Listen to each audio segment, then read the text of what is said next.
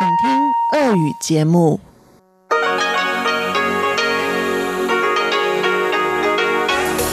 В эфире Международное радио Тайваня.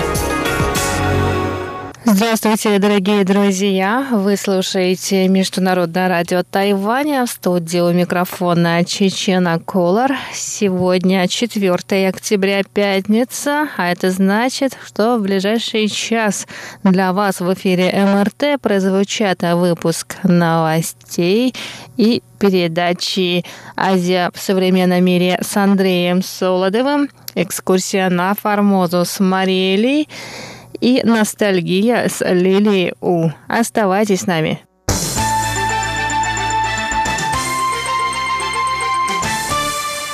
Итак, к главным новостям этого дня. Служба гражданства и иммиграции Соединенных Штатов Америки сообщила, что тайваньцы, подающие на американское гражданство, при заполнении формы N400 смогут указывать Тайвань в графе о гражданстве. В официальных документах выдаваемых США тайваньцам в графе о гражданстве также будет написано Тайвань, а не Тайвань, Китайская республика или Тайвань, Китай. Председатель исполнительного юаня Су Джинчан прокомментировал нововведение Соединенных Штатов Америки, касающиеся тайваньцев. Су сказал, что эти действия говорят о желании властей США разграничить Тайвань и Китай. Тайваньцы должны выразить признательность американским властям, отметил он. США таким образом отмечает, что Тайвань и Китай – это не одно и то же. Это в очередной раз показывает дружелюбие США по отношению к Тайваню и соответствует реальному положению дел. Наши сограждане должны дорожить этим.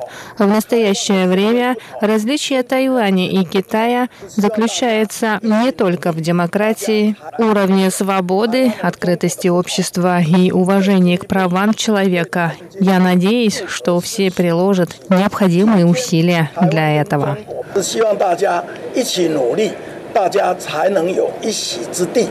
Су добавил, что США в последнее время принимает много законопроектов, дружественных Тайваню. Он призвал граждан Тайваня поддержать президента Цай Инвэнь, с приходом которой Тайвань и США стали ближе.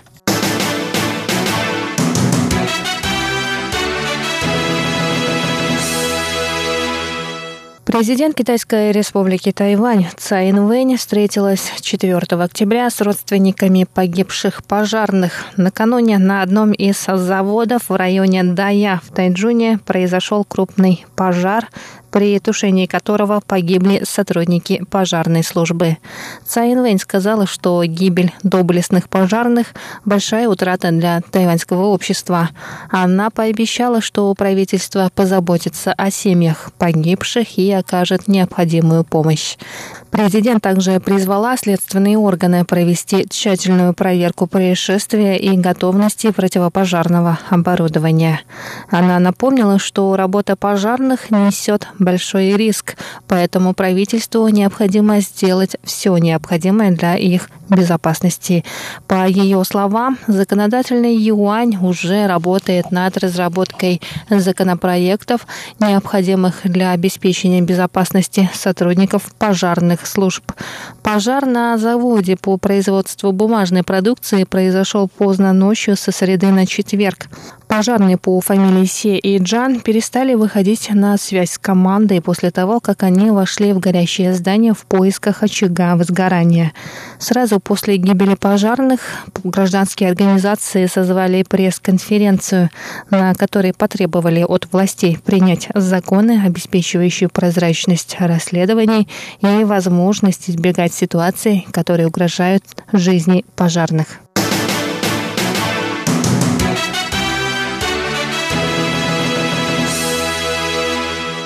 Петиция об установлении дипломатических отношений между Германией и Тайванем, размещенная на сайте Бундестага, набрала необходимое количество подписей для рассмотрения парламентом. К 4 октября под петицией подписались более 53 тысяч человек. Петиция была направлена в парламент 31 мая, после чего она была опубликована на сайте Бундестага для сбора подписей. Автор петиции считает, что непризнание Тайваня со стороны Германии несправедливо. Тайвань стал настоящей демократической страной, как и Германия. Однако Германия установила дипломатические отношения с Китаем, а не Тайванем, что вводит в замешательство, считает автор петиции. Кроме того, несмотря на то, что власти Китая повинны в смерти более тысячи человек при подавлении мирных протестов на площади Тиананьмэнь в 1989 году, эта страна является членом Организации Объединенных Наций. Представитель Тайваня в Германии Си Джи сказал, что благодарен гражданам Германии за поддержку. По его мнению, эта петиция отражает нынешнее настроение в германском обществе.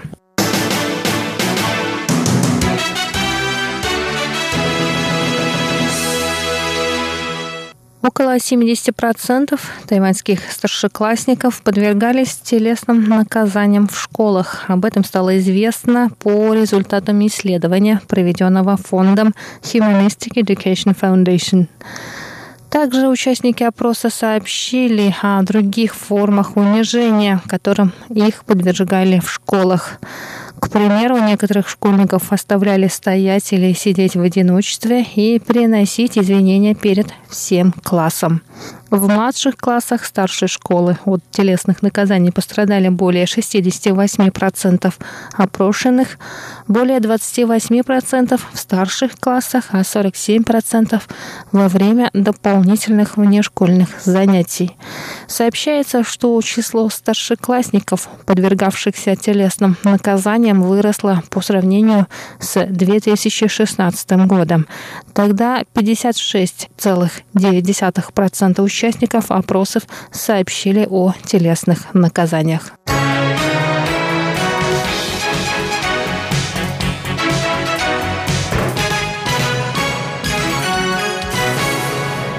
Дорогие друзья, вы только что прослушали выпуск главных новостей 4 октября Выпуск был подготовлен мной, Чеченой Кулар, а далее в эфире МРТ прозвучат передачи «Азия в современном мире», экскурсия на Формозу и ностальгия. Ну а я с вами на этом прощаюсь. До скорых встреч на волнах Международного радио Тайваня.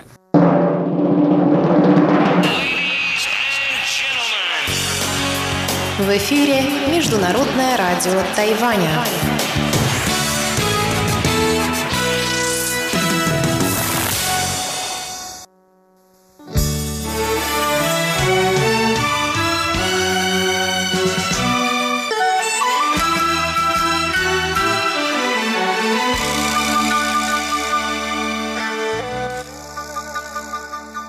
Здравствуйте, дорогие слушатели Международного радио Тайваня.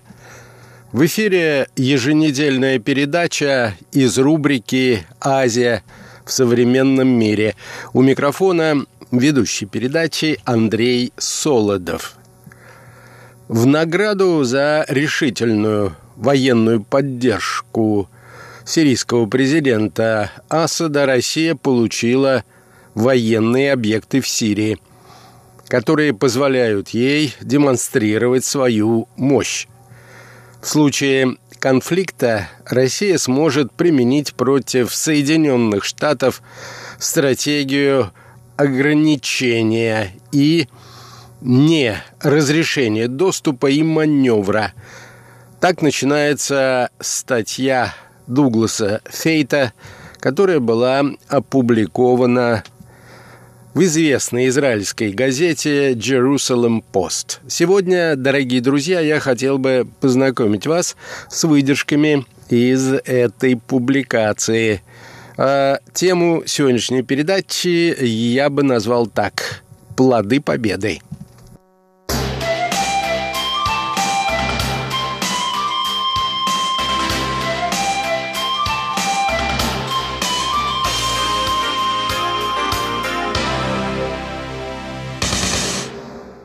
В награду за решительную военную поддержку президента Сирии Россия получила военные объекты в этой стране, которые имеют решающее значение для материально-технического обеспечения и позволяют ей демонстрировать свою мощь Ближнему Востоку, Балканам и более западным районам Средиземноморья. Россия воспользовалась безвластием, связанным со стремлением Америки вывести войска с Ближнего Востока, пишет автор статьи. Когда на посту президента был Барак Обама, он начал проводить политику разворота в сторону от этого региона, а президент Дональд Трамп продолжает этот курс.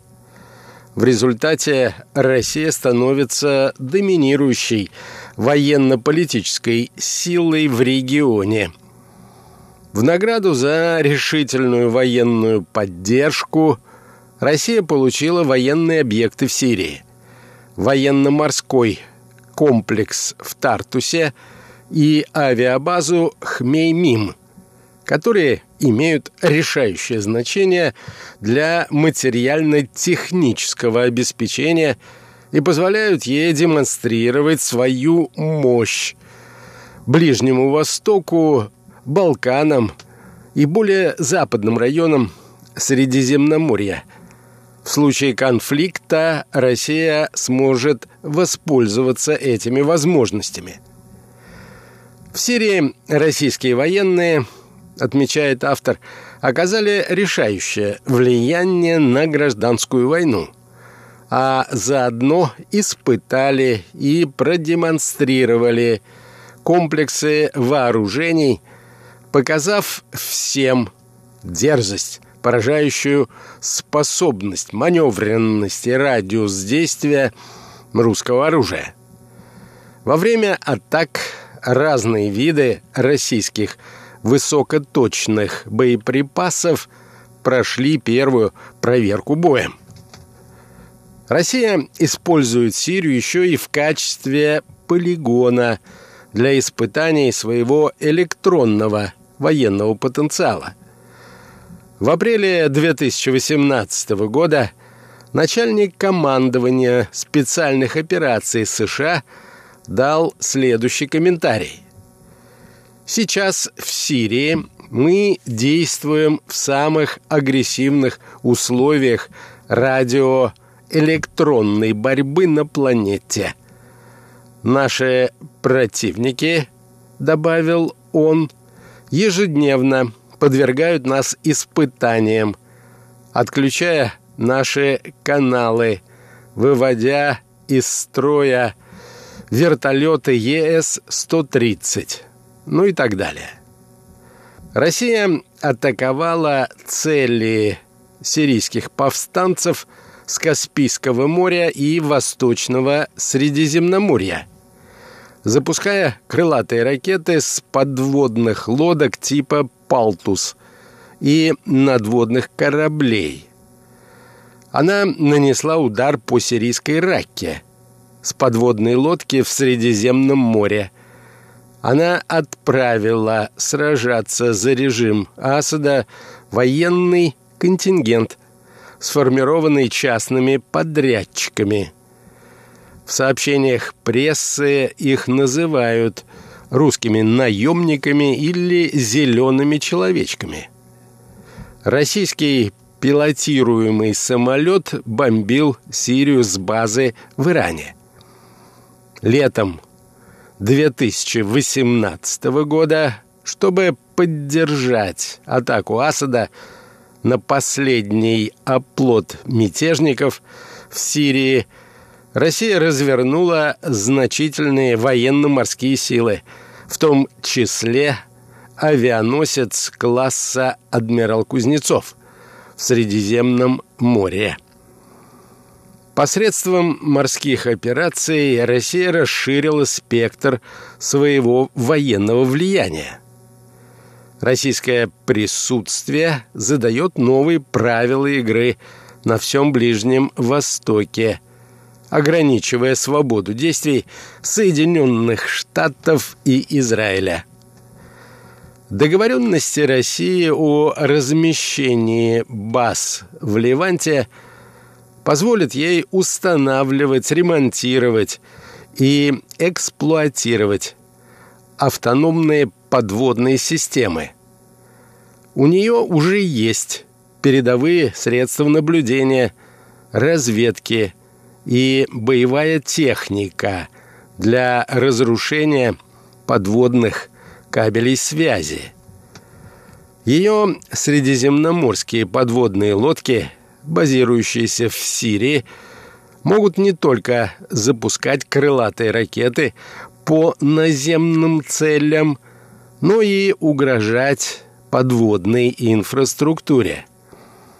В декабре 2017 года начальник генштаба Британии предупредил, появились новые риски для нашего привычного образа жизни. Уязвимость кабелей, которые пересекают морское дно. Представьте себе вариант развития событий, при котором эти кабели будут перерезаны или повреждены. А это может немедленно и, возможно, катастрофически повлиять на наши средства массовой информации, а также и на экономику. Ведь у России есть множество причин для вмешательства в дела Восточного Средиземноморья. Помочь давним союзникам в лице сирийского режима поддержать новые союзы с Турцией и Ираном или же, напротив, получить рычаги воздействия на политику Соединенных Штатов. Однако один из наиболее важных интересов России – рост мировых цен на энергоносители. Как это было много десятилетий назад – Российская экономика сейчас в основном строится на экспорте нефти и газа. Само существование России и ее президента Владимира Путина зависит от высоких цен на энергоносители. Удивительно, что о политике России на Ближнем Востоке и о ее внешней политике написано множество статей, в которых это обстоятельство не упоминается –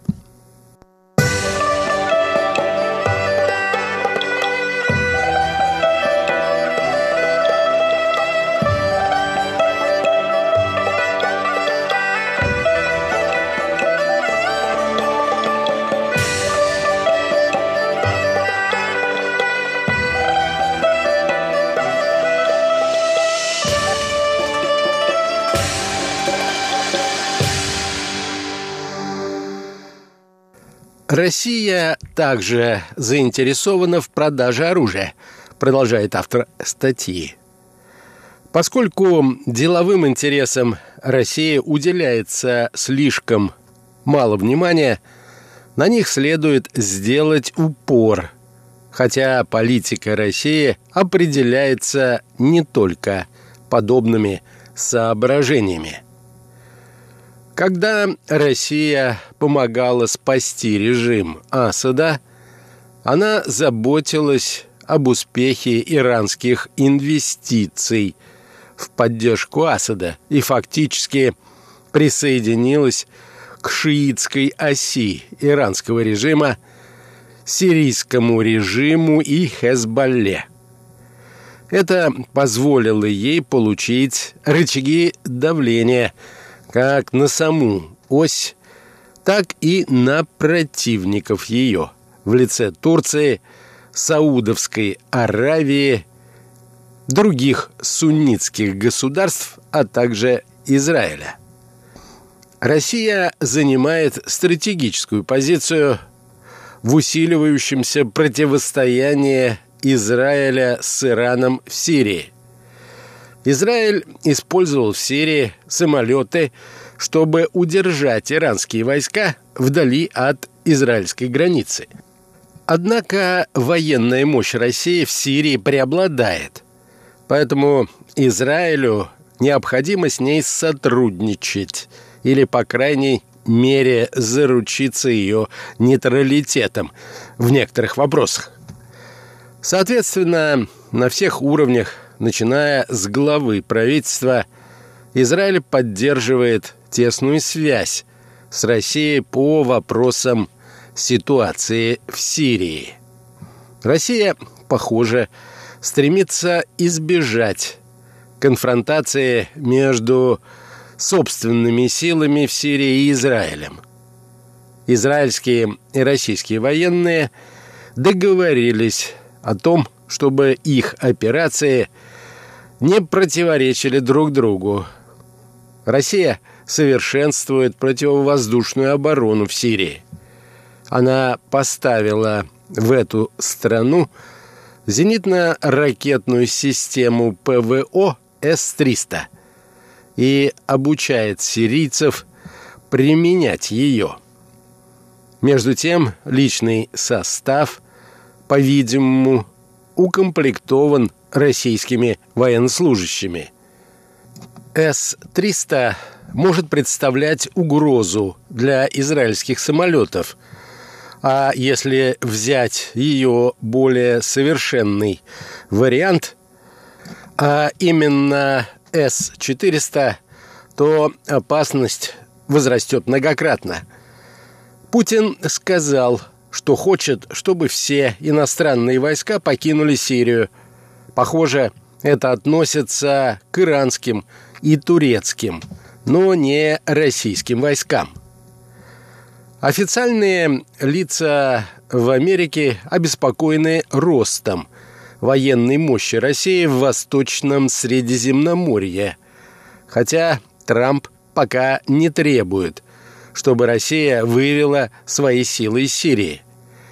Если бы Россию удалось заставить покинуть Сирию сейчас, когда ИГИЛ в основном уничтожен, это было бы в интересах США.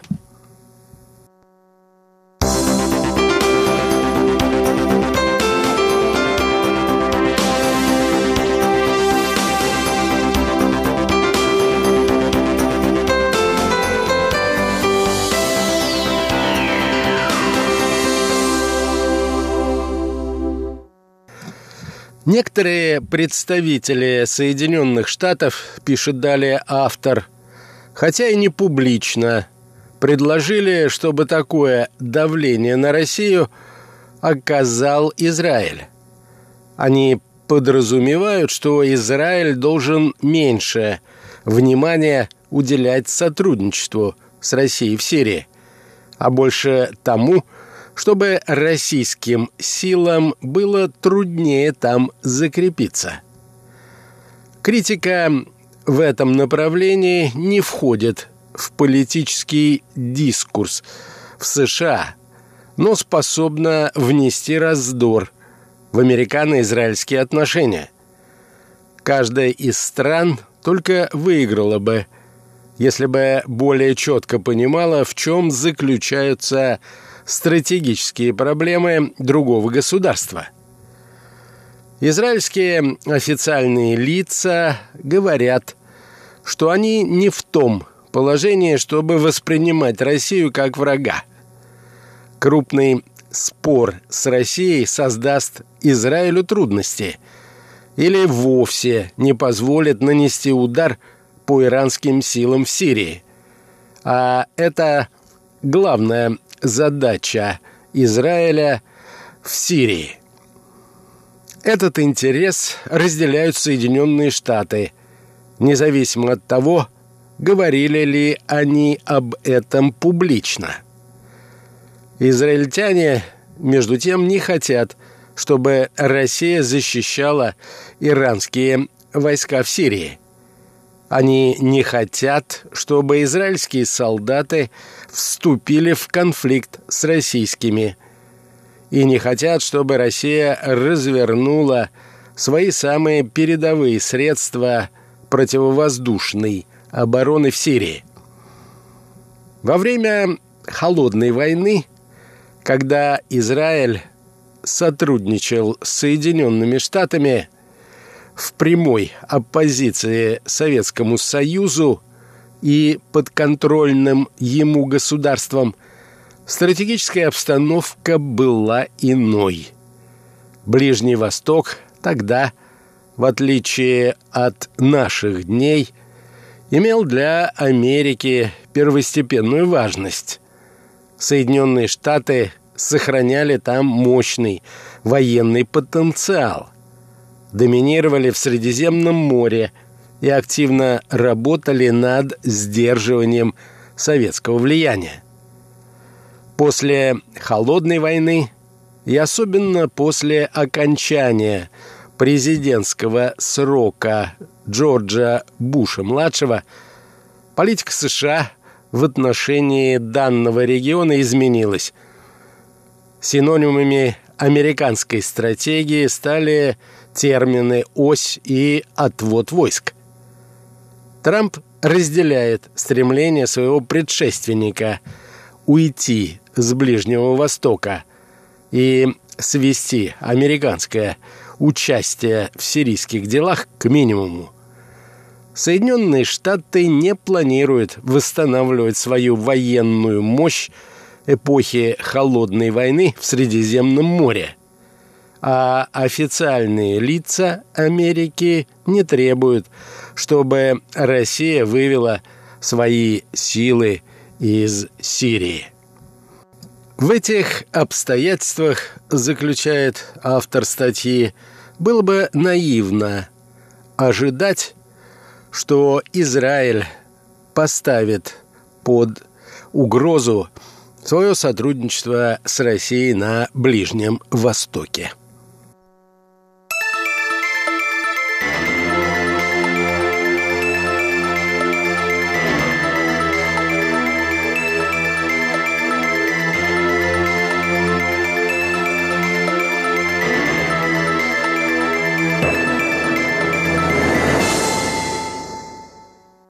На этом, дорогие друзья, позвольте мне завершить очередной выпуск нашей передачи из рубрики «Азия в современном мире».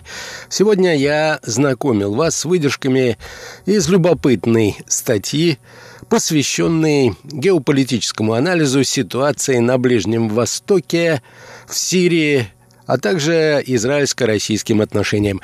Всего вам доброго, дорогие друзья, будьте здоровы и до новых встреч на наших волнах.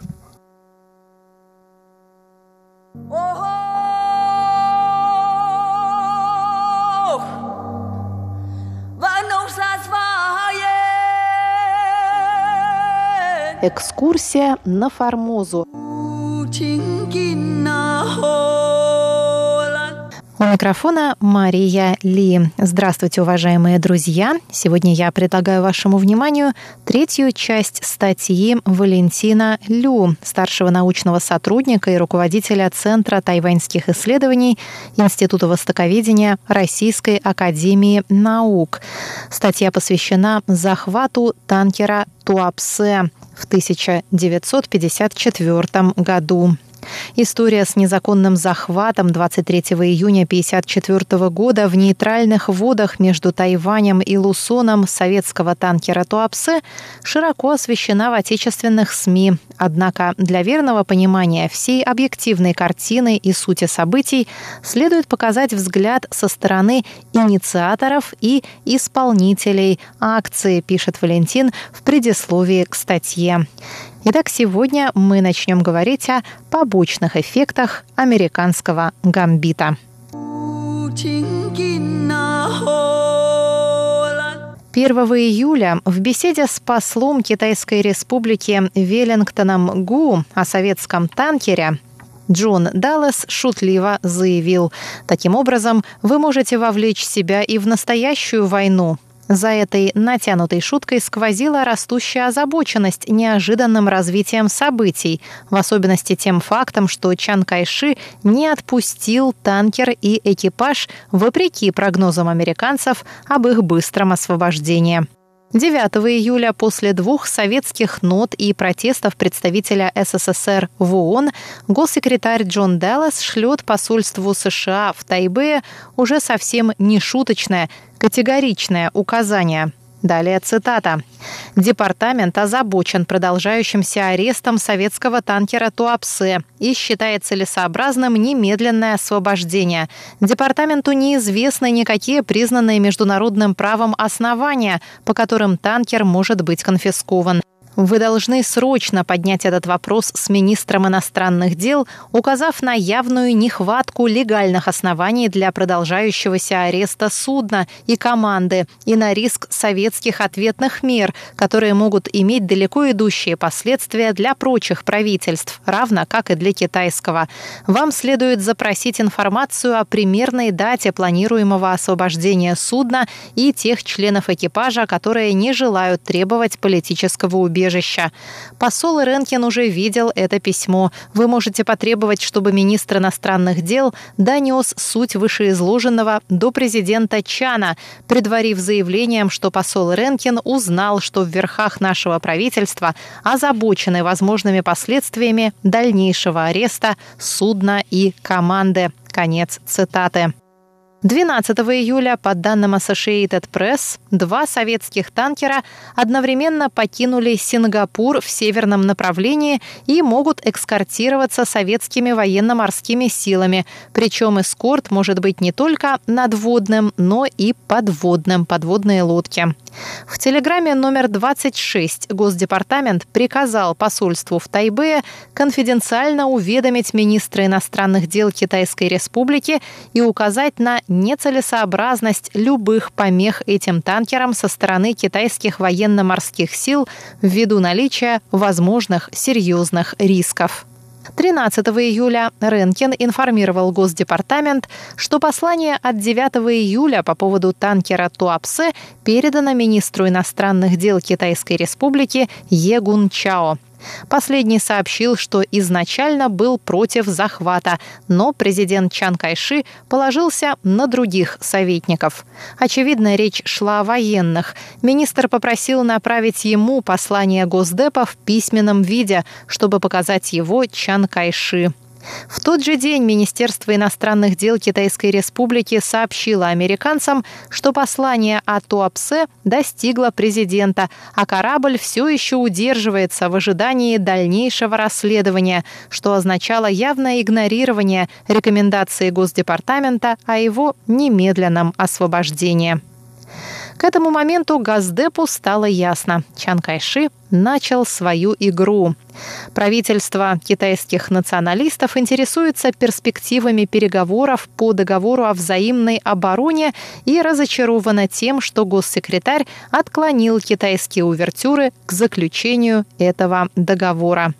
Соответственно, ключевая причина длительного задержания танкера Туапсе и его команды на Тайване состояла в том, что нежданно для США они стали залогом нового торга и опасной болевой точкой, используемой Чан Кайши для давления на Вашингтон, заключает Валентин Лю. Негативная международная реакция, критика внутри США и эскалация военной напряженности в регионе действительно превратили инцидент в серьезный раздражитель для Белого дома, продолжает Валентин Наряду с протестами Польши и СССР Австралия и Новая Зеландия выразили устно озабоченность тем, что инцидент может дать Советам предлог для усиления действий военно-морских сил в западной части Тихого океана. Критика звучала и из уст ряда американских дипломатов. Так, посол США в Японии Эллисон заявил в личном письме госсекретарю от 16 августа. Далее цитата. Я больше всего обеспокоен тем, что выглядит отсюда как недавняя нескоординированная деятельность правительства США на Дальнем Востоке, которая на сегодня привела лишь к тому, что встревожила наших друзей, создавая впечатление, что США действовали в панике и омрачая то, что я считаю вашей долгосрочной политикой на Дальнем Востоке. Я имею в виду такие вещи, как наше подталкивание китайских националистов – к остановкам советских танкеров, за которым последовало полное отступничество, когда Советы подняли громкий шум. Конец цитаты. Наконец, эскалация напряженности вызвала ряд новых инцидентов с применением оружия, итогом которых стали боевые потери и даже гибель мирных граждан. Так, 23 июля ВВС КНР по ошибке сбили у острова Хайнань пассажирский самолет британской Air Cathay. Китайский пилот, сбивший британский лайнер, вероятно, решил, что тот намерен атаковать советский танкер. 26 июля в том же районе истребители военно-морских сил США сбили два истребителя ВВС КНР. Связь между этими событиями состояла в том, что после перехвата советских судов коммунисты отказались смириться с предполагаемым перехватом всех своих судовых перевозок в этом районе и решили защищать их силами военно-морских сил и военно-воздушных сил. В итоге США были вынуждены усилить давление на Тайбэй и принять ряд ограничительных мер для достижения нужных результатов. 5 августа Джон Деллас с явным раздражением приказал посольству США в Тайбе выразить недовольство ситуацией лично президенту Чан Кайши. Департамент придерживается точки зрения, что законность текущего ареста советского танкера Туапсе крайне сомнительна, не нужно провокационно и может ухудшить международную позицию свободного Китая. Вам следует сделать повторные представления китайцам в сильном тоне, гарантирующем, что эти представления будут доведены до личного внимания президента Чана. Конец цитаты. 16 августа на встрече с президентом Чан Кайши американские дипломаты вновь подняли тему Туапсе и заявили, что представления США отражают единое мнение Госдепа, Минобороны, ЦРУ и так далее. На это Чан Кайши с улыбкой ответил, что не получал никаких протестов, и, по его мнению, Россия смирилась с конфискацией по умолчанию. Американские дипломаты возразили, СССР явно не стал бы обращаться с прямым протестом к непризнанному им правительству, зато выразил резкий протест в адрес США. На это Чан ответил, что они лают не на то дерево. Он добавил, что дело требует дальнейшего изучения и заявил, что не знал об американской точке зрения. Но поскольку эта точка зрения доводилась до Чан Кайши через его подчиненных минимум трижды, подобный ответ означал, что Чан Кайши вновь проигнорировал требования США и намерен тянуть время. Это была рубрика «Экскурсия на Формозу». Продолжение слушайте на следующей неделе.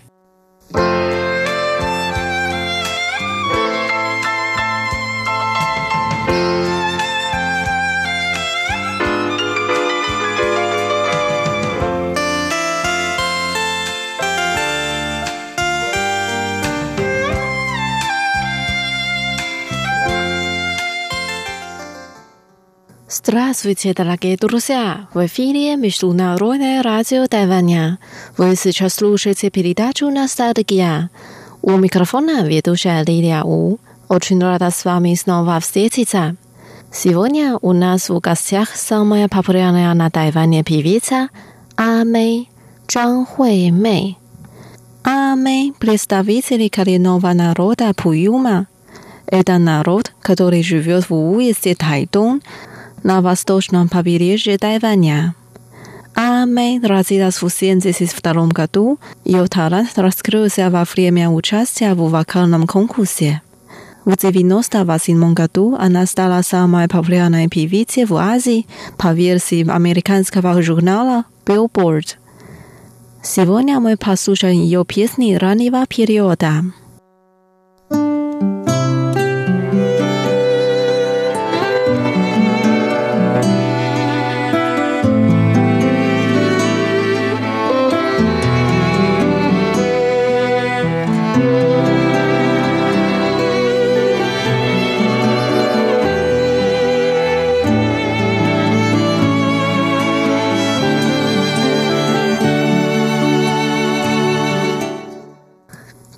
Песня называется «姐妹» «Сестра». Это самый первый сингл певицы. В песне так поется «Ты моя сестра, ты моя любимая». Неважно, как мы далеко друг от друга. Ты моя сестра, ты моя ласточка. Я очень дорожу тобой.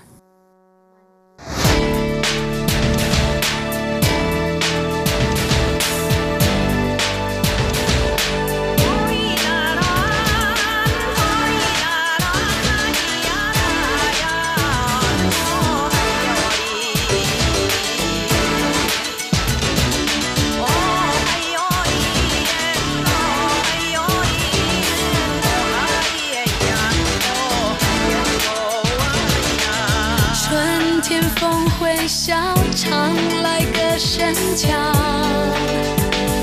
你就像只快乐鸟夏天日头炎绿叶在燃烧。你让世界更美好记得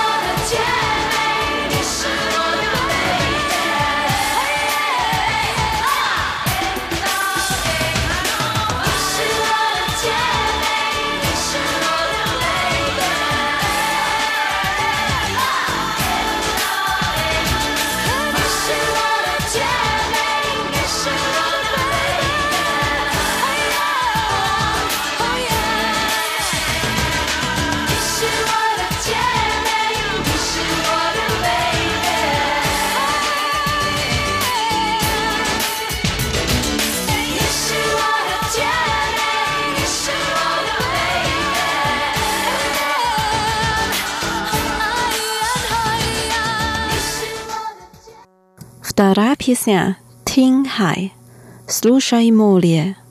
Она так поет. Слушай, море плачет. Море такое сентиментальное, плачет до рассвета.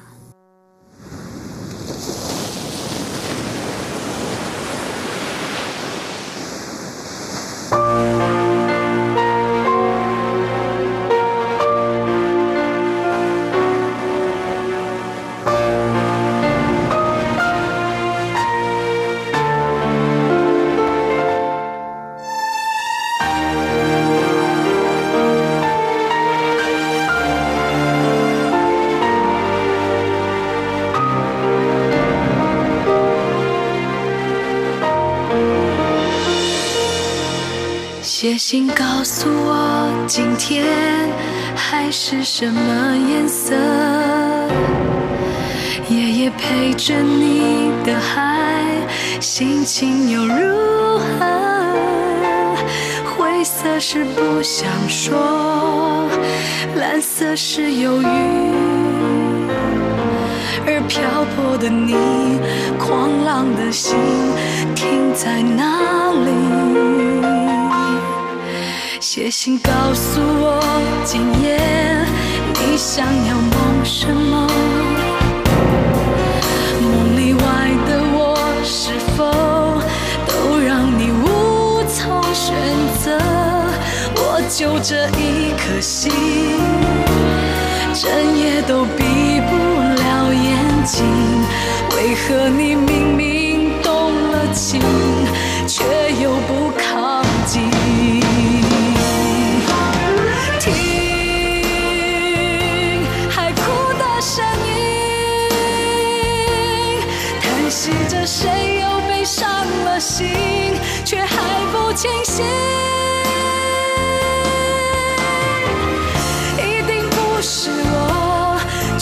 少我很冷静。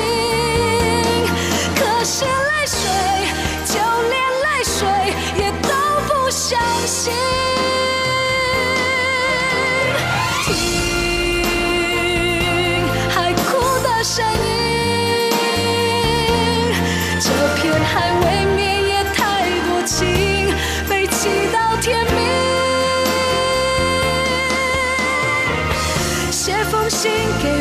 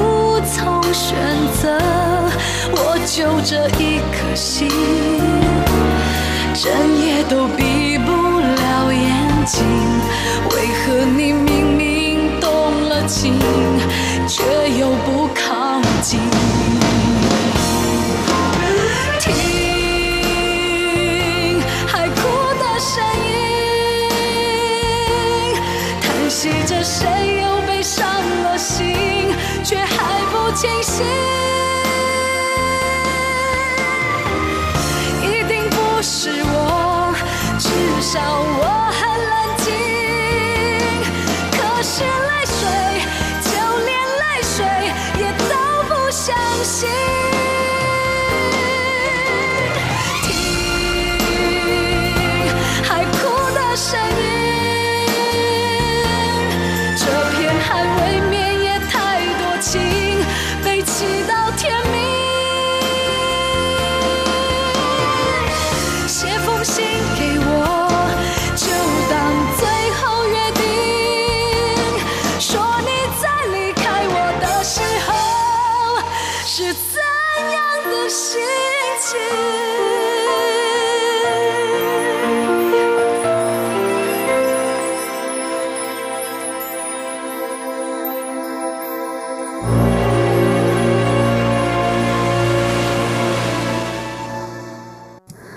Dlaczego posłuchają pieśnię?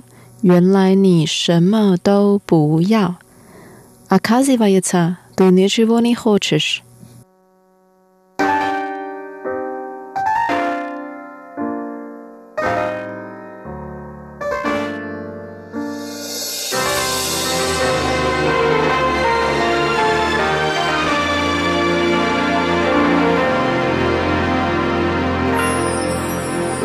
道这样不好，也知道你的爱只能那么少，我只有不停的要。要到你想逃。泪湿的枕头晒干就好，眼泪在你的心里只是无理取闹，依偎在你身后是我一辈子的骄傲。原来你什么都不想要，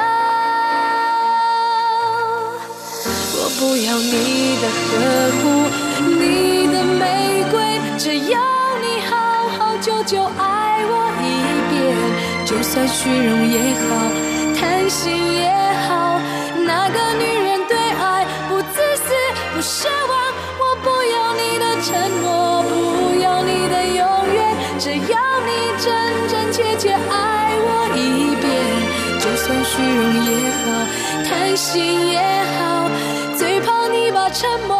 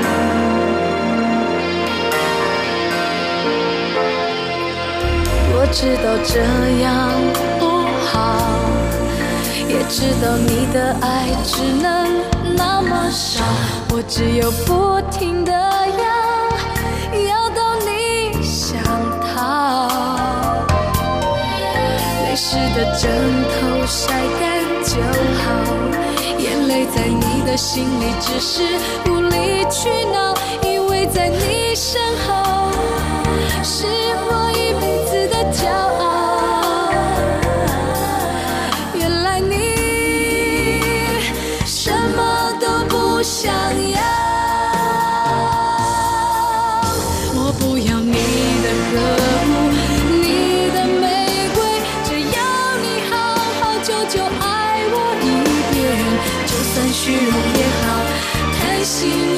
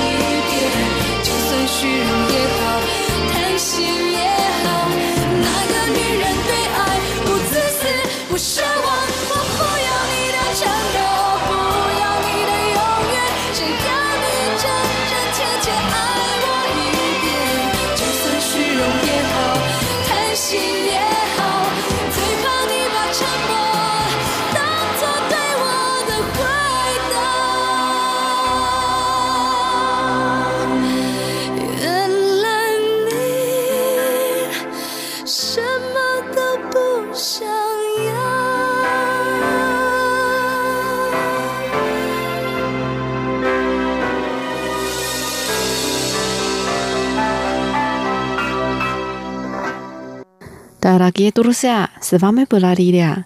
Давайте увидимся через неделю. Желаю вам хорошего настроения. Пока.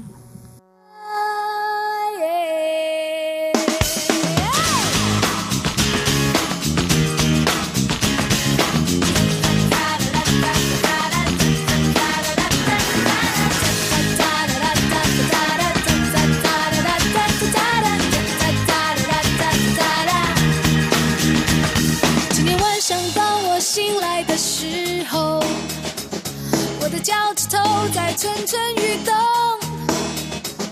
他说今天晚上心情很不错想到街上走走走走耶于是暗暗的天空开始灯光闪烁世界变得有一点无厘头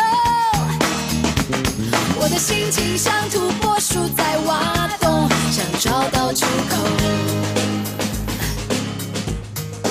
找到出口找到出口我要找到出口。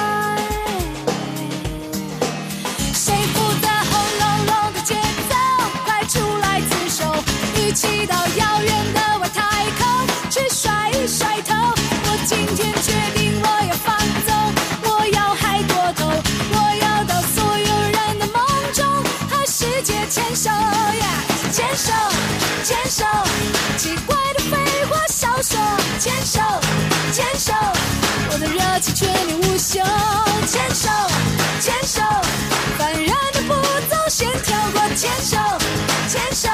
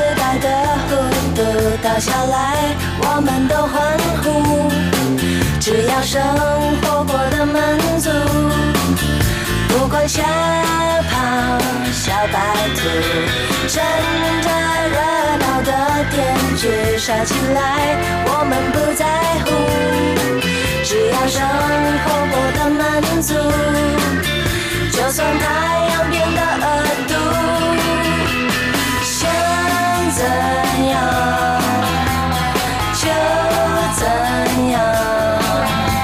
砍掉一棵树，有另一棵树，荒芜中起舞。写成一千张遗书，再盖一间白。